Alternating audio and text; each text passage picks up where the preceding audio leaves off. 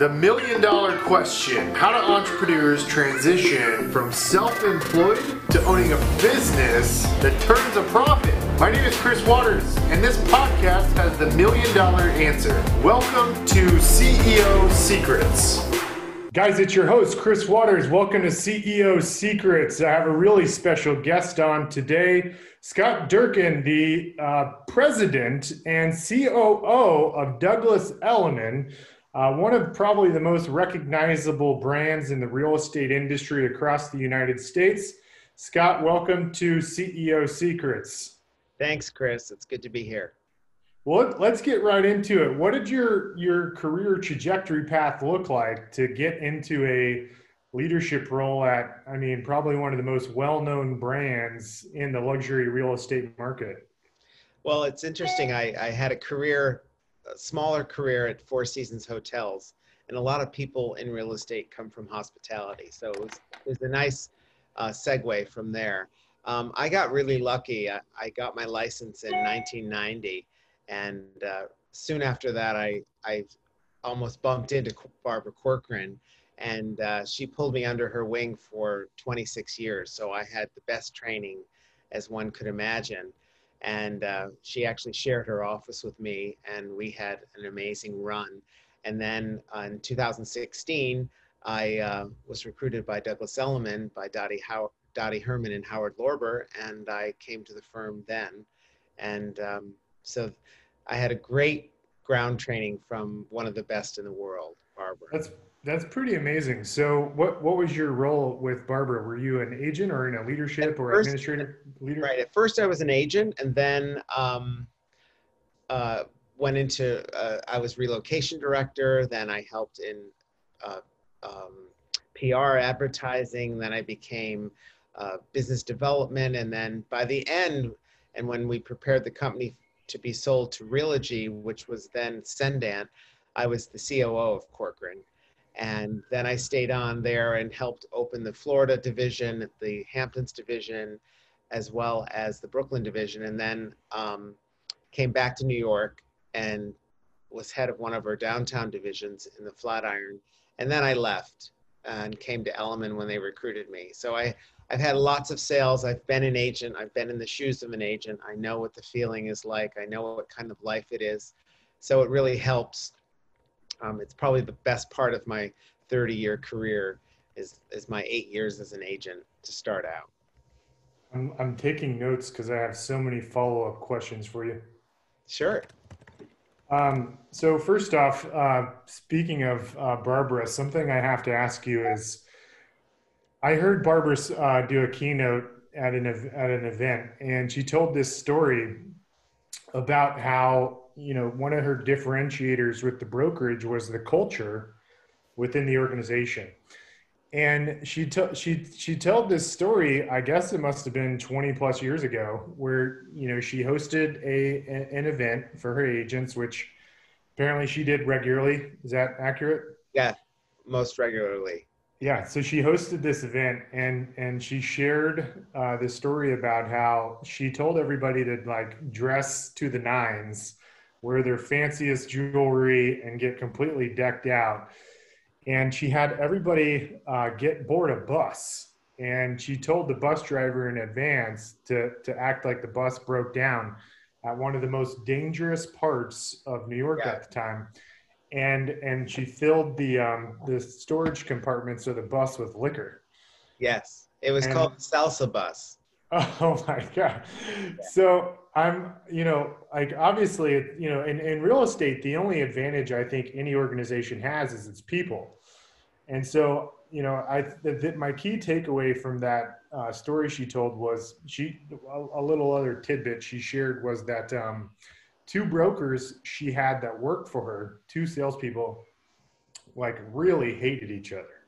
They were fierce competitors and um, when when the bus, you know, the bus driver acted like the bus, you know, uh, had you know broken down. Um, you know, they heard they heard gunshots, and everybody was freaking out and panicking. And so these two hyper uh, competitive uh, brokers within the Corcoran Group, you know, they shared in on this this same experience and this feeling that they got of being you know fearful of what the heck's going to happen to them in this in one of the worst parts of town. Yes and, it was they, true. and they ended up becoming great friends um, after this experience on a bus.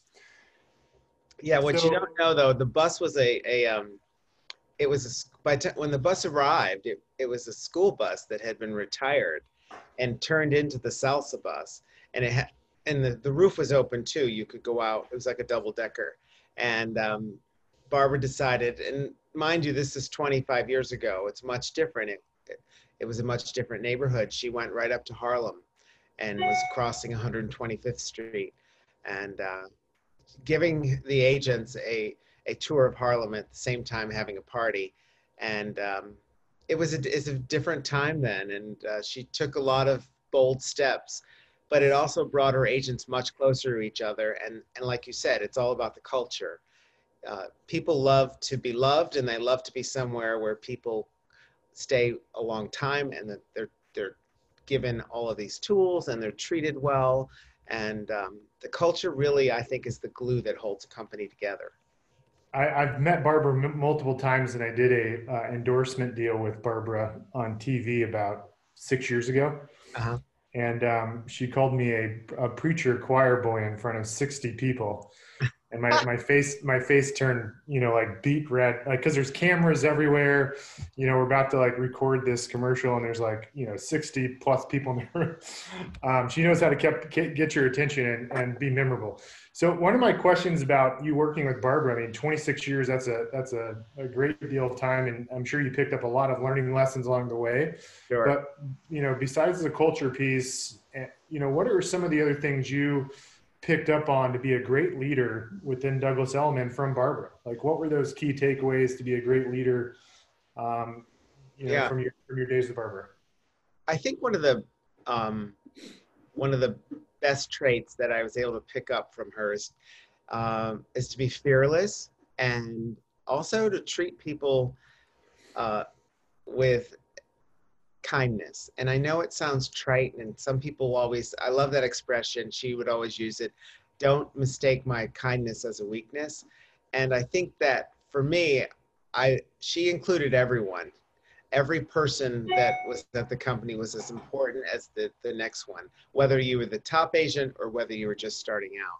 So I think um, she had she was from a, a family of 12 children siblings, so she had to learn to share a lot. So she shared a lot. She also listened a lot. And Barbara was famous for not putting someone in a position that they were set up to fail. She would always tell you, you know, you, you're going to stink at that. I see you doing this. She had a wonderful eye into the future for for someone, and she'd pick up that personality trait from them and tell them exactly what she thought. Um, her mother was the same way too. Her mother was brutally honest, but Barbara was brutally honest with. Uh, if you ever got fired by her, you ended up with a promotion and and being transferred out of the, the, the department. She was really great at at sizing you up and what your strengths were, and she wouldn't use you for something that you weren't strong at. So that allowed her to have such a diverse uh, family of agents that they were they were it was guaranteed that they would get along. I mean, people would stay there for years. One of the uh, men that was there for 45 years just passed away recently, and he was in his mid 80s. Wow. Yeah. Let me ask you something. So the the brokerage space is highly competitive. There's been an immense amount of pressure on com, uh, commission splits with agents. The culture component is great, but is it strong enough to overcome these crazy splits and things companies are offering right now, like Compass, for example. Mm-hmm. I mean, what well, what's I your think, take? Like, how do you overcome that um, commission split uh, objection with agents? Well, agents are business people, and I think the smarter the agent, the smarter the business person they are. If you're going based, if you're leaving your company based solely on the commission split, usually you're giving something up because if that's what's turning you on, that's obviously something that goes right into your pocket. But you have to look at the firm you're going to. It could be you're going to have six to nine months of people not knowing which firm you're in, so you're going to have somewhat of a loss of business, and and then you have to start over.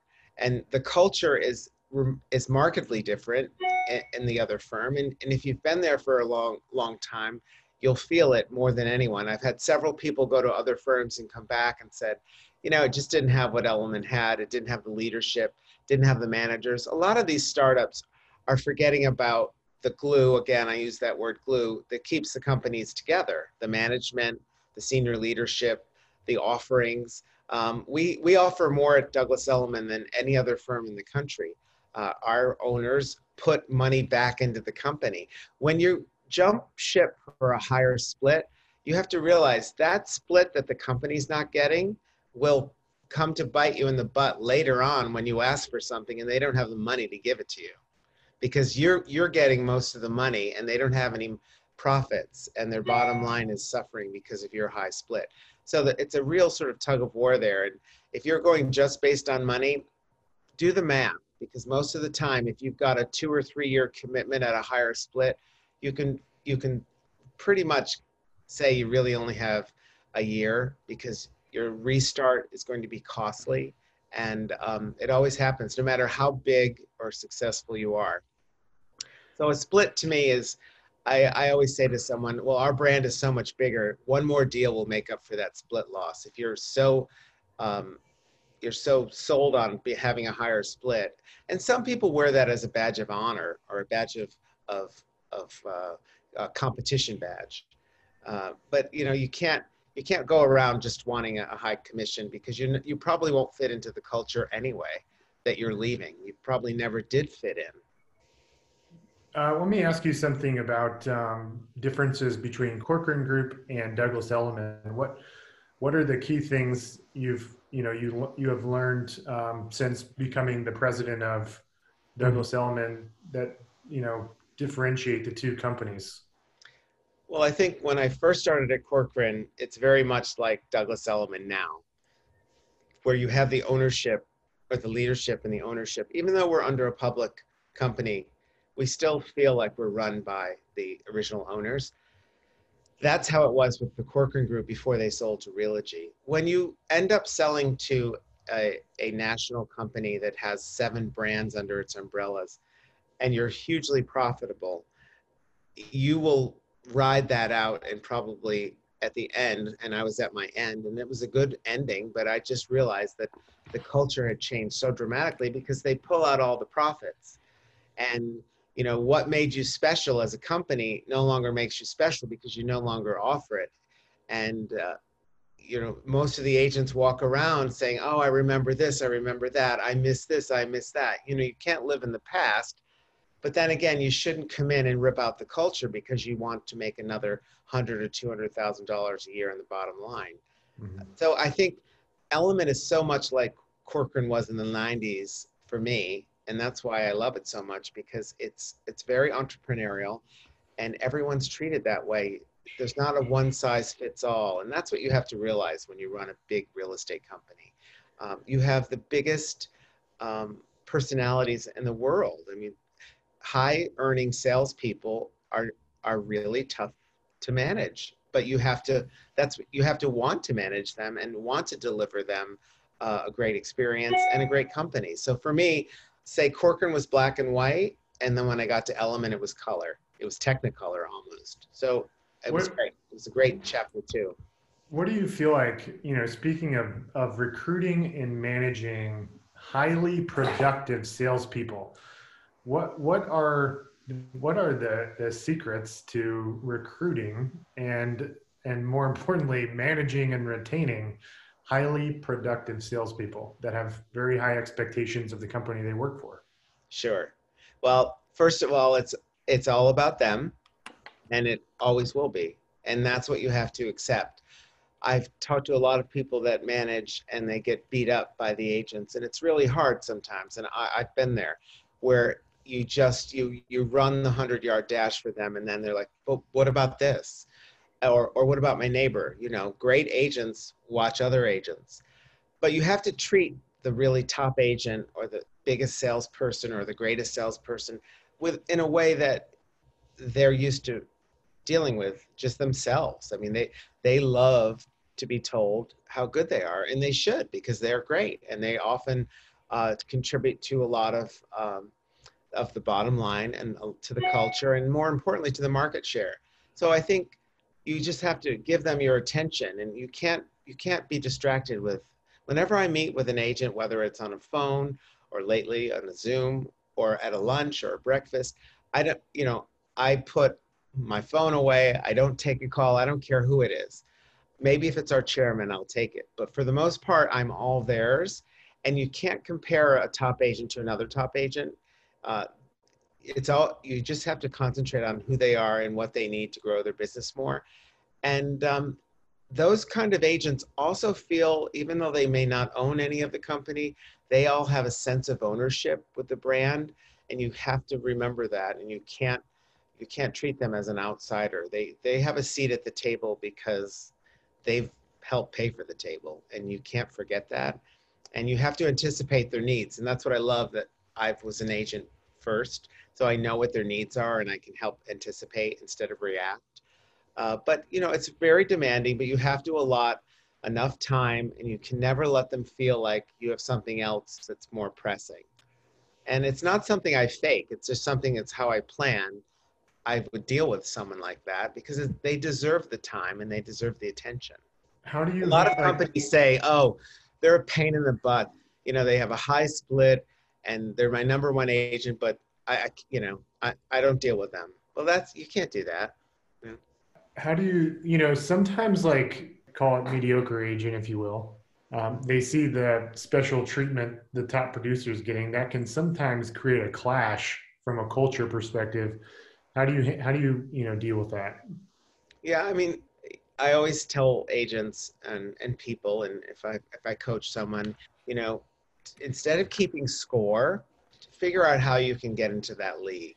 You know, turn that into something positive. Why why why am I upset that they have something that I don't? Well, they might have produced more, like you're, you like you're saying. It's it's it's it's going it's bound to happen.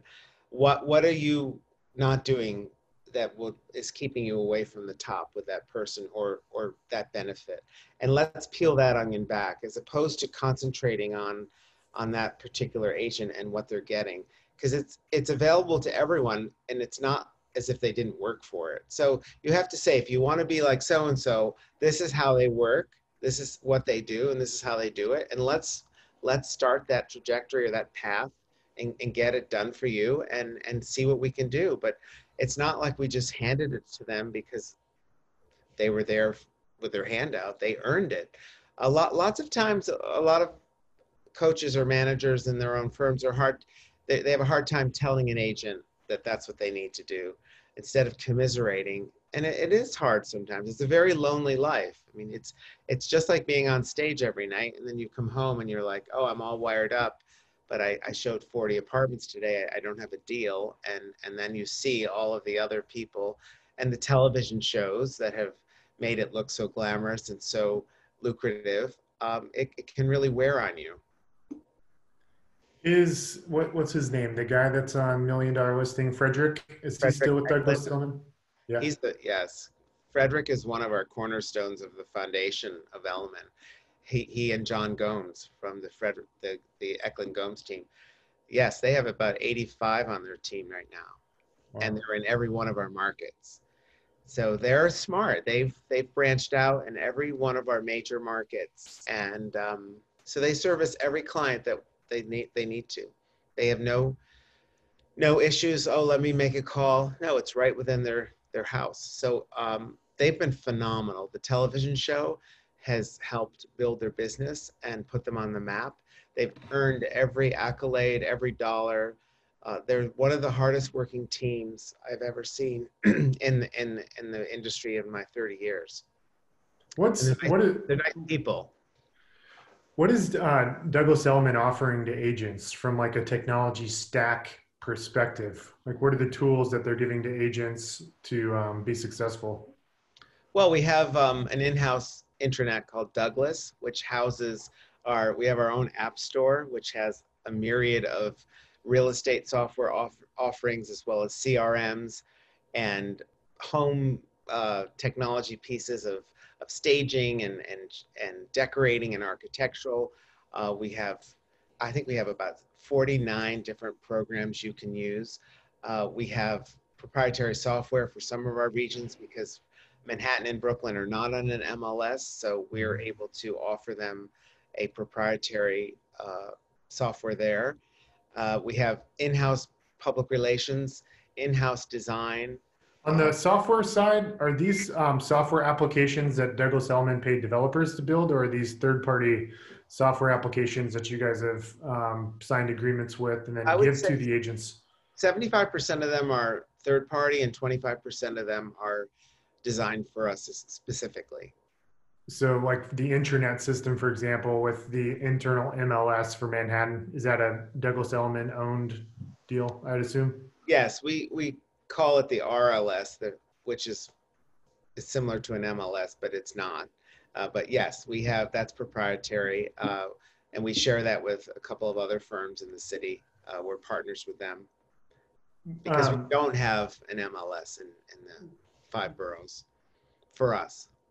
How do you see the industry changing over the next five to 10 years, specifically in markets like Manhattan, where there's not an MLS?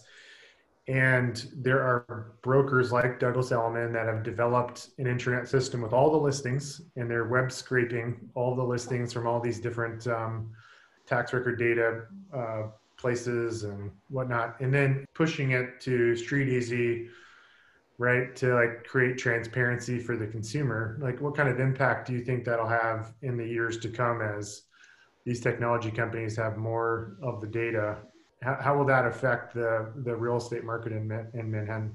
Well, I think for us, um, our average sale price in Manhattan and Brooklyn is about a million two. So the, the thought that that would be sort of an electronic, or for lack of a better word, an electronic transaction, where you you know you go to the door and you you show your fingerprint or whatever your or it's clear or clear or something and you get access. You can't you can't have a it can't happen in, in, in the city. It's just, there's too many, there are too many factors. The, the building itself won't allow it. There are doorman, there are co-op rules, there are condo rules, there's crime. Um, you know, you have every everything that's working against these prop tech companies where they think that they can take the place of the agent. So for us, um, we're very aware of, of this in terms of that they're out there and, and we love to see what they have to offer but many times they're I'd say 80% of them are in for a quick dollar and they don't really know our industry. They don't really know that the basis of everything we do is based on relationships. And I think that's been forgotten. And uh, so many times they just come into town and they're, they're out in a few 18 months realizing that, oh, this is not going to work here. And it, it doesn't, it doesn't. I mean, this is, this, these are big numbers we're dealing with. This is not something you can drive up to and input a, a code to get information on a home. Uh, you have to go through the agent. I think prop, the prop tech companies have helped us work stronger in terms of, uh, especially in the pandemic. We've, we use things now. We all, I mean, you probably know this. We thought the virtual tour was in the garbage. We threw that program away years ago because no one would click on a video for a virtual tour now it's the forefront of all of our listings now because of COVID and people are not going into the homes. They don't want to go into the homes. The seller doesn't want them in there and the buyer is reluctant. So the virtual tour now is is the the media piece that will get most of the eyeballs. And so we are taking complete advantage of that. That's the best way to sell the home right now. And um, so I think they're not here to, to make us go away. They're here to enhance how we do business and how we communicate. But ultimately, it's a relationship piece that uh, you need to have that. You need to be face to face or. Let me throw. Let me throw a, a hypothesis at you. Sure. So, let's say all of the all of the data coming soon listing stuff off market that somebody would sell all that's readily available. Is it possible for a brokerage that is more lead generation driven versus referral based to to be wildly successful because they're able to for example buy buy leads because the data is you know publicly available to consumers and those companies that are you know distributing those listings for consumers to see that's how, you know that's how a lot of them make money so do you, do you think that could be a um, a sustainable business model even in a luxury market where it is typically re- referral driven but no i don't think i mean i think it works in a lot of markets without question. Um, i don't think it works in the luxury market for many a couple of reasons. Number one it takes moments for a luxury owner to know what's going on. And everyone so if they got a lead generation somehow they were someone called them that they didn't know. Everyone that has a luxury property has an agent. They know an agent. They know someone. So they're they're most likely going to go with them. They have a relationship. They socialize with them.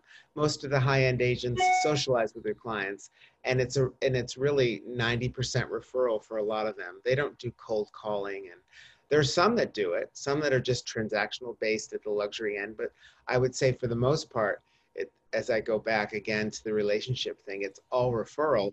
Um, blind sort of leads like that or, or people uh, being fed leads uh, that doesn't work in, in our markets. It never has.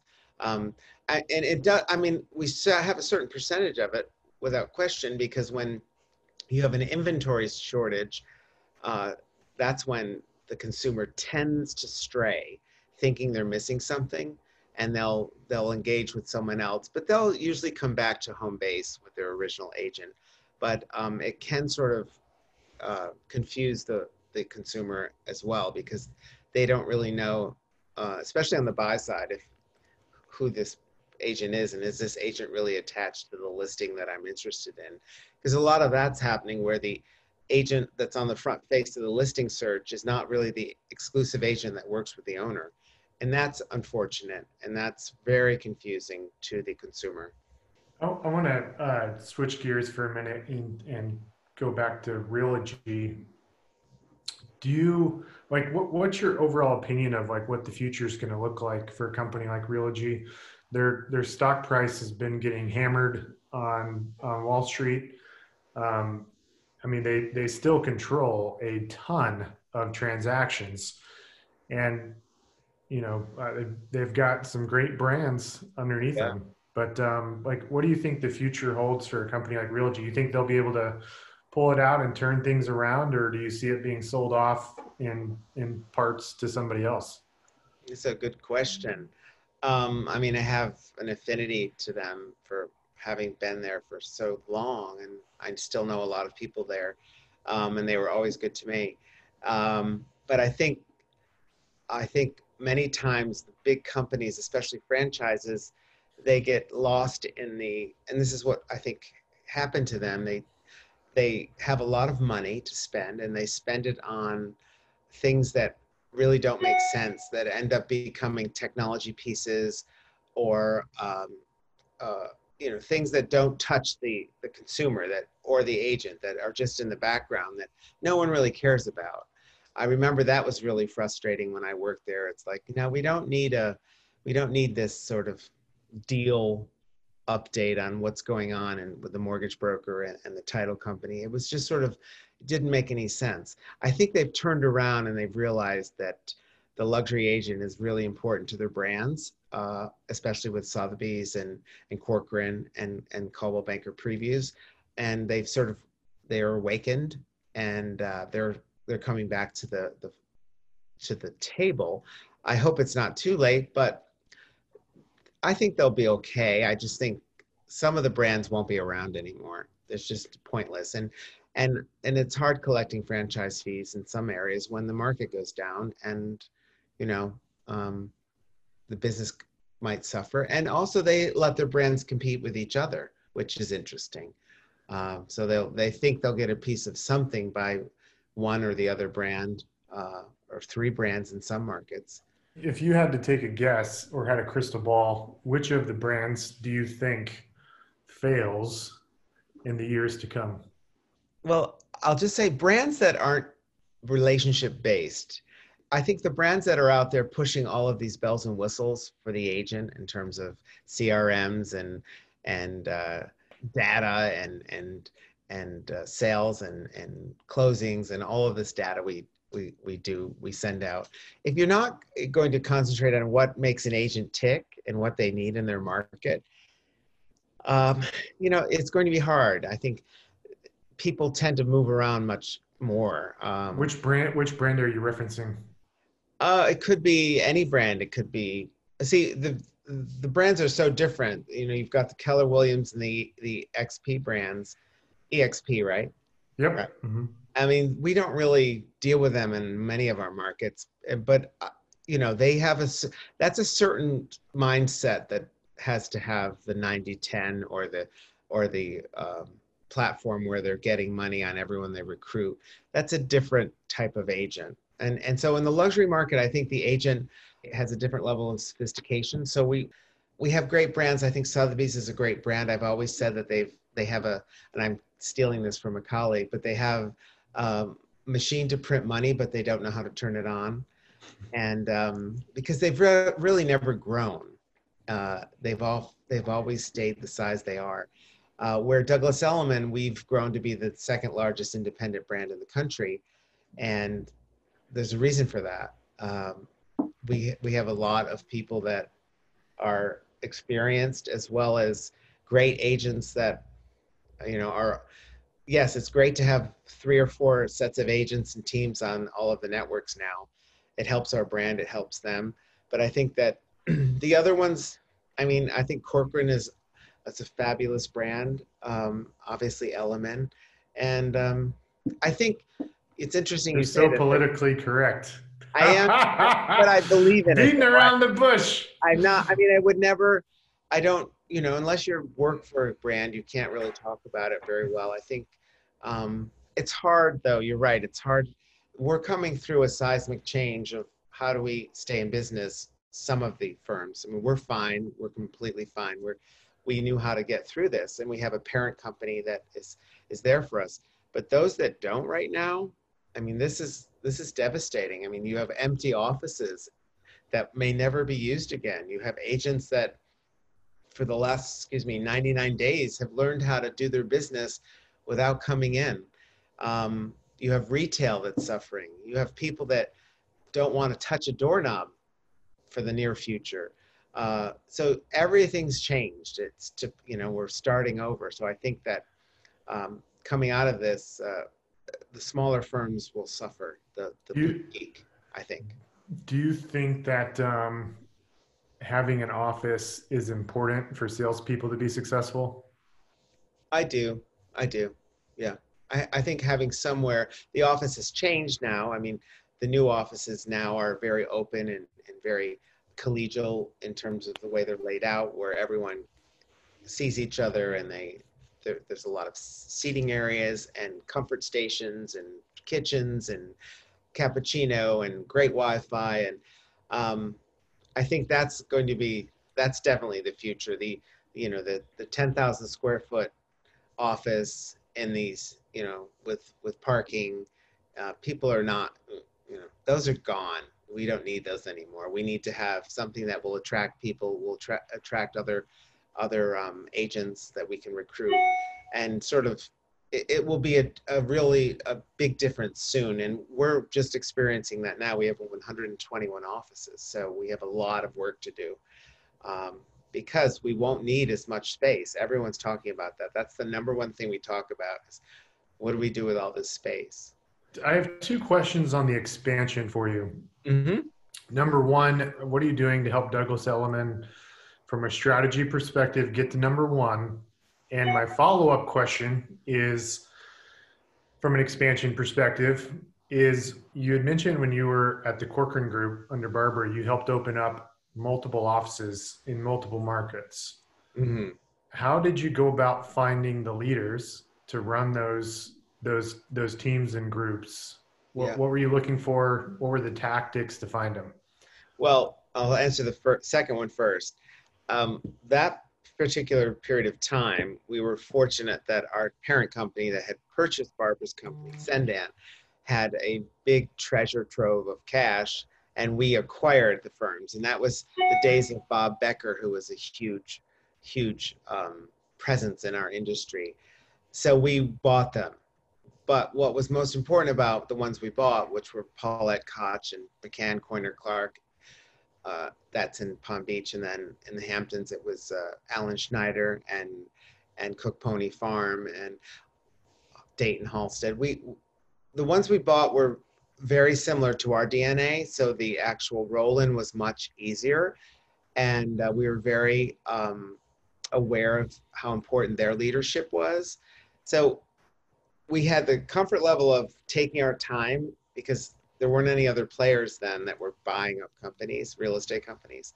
So we we were able to cherry pick everyone we needed, and they had, like I said, all of our DNA, and they they had great leadership.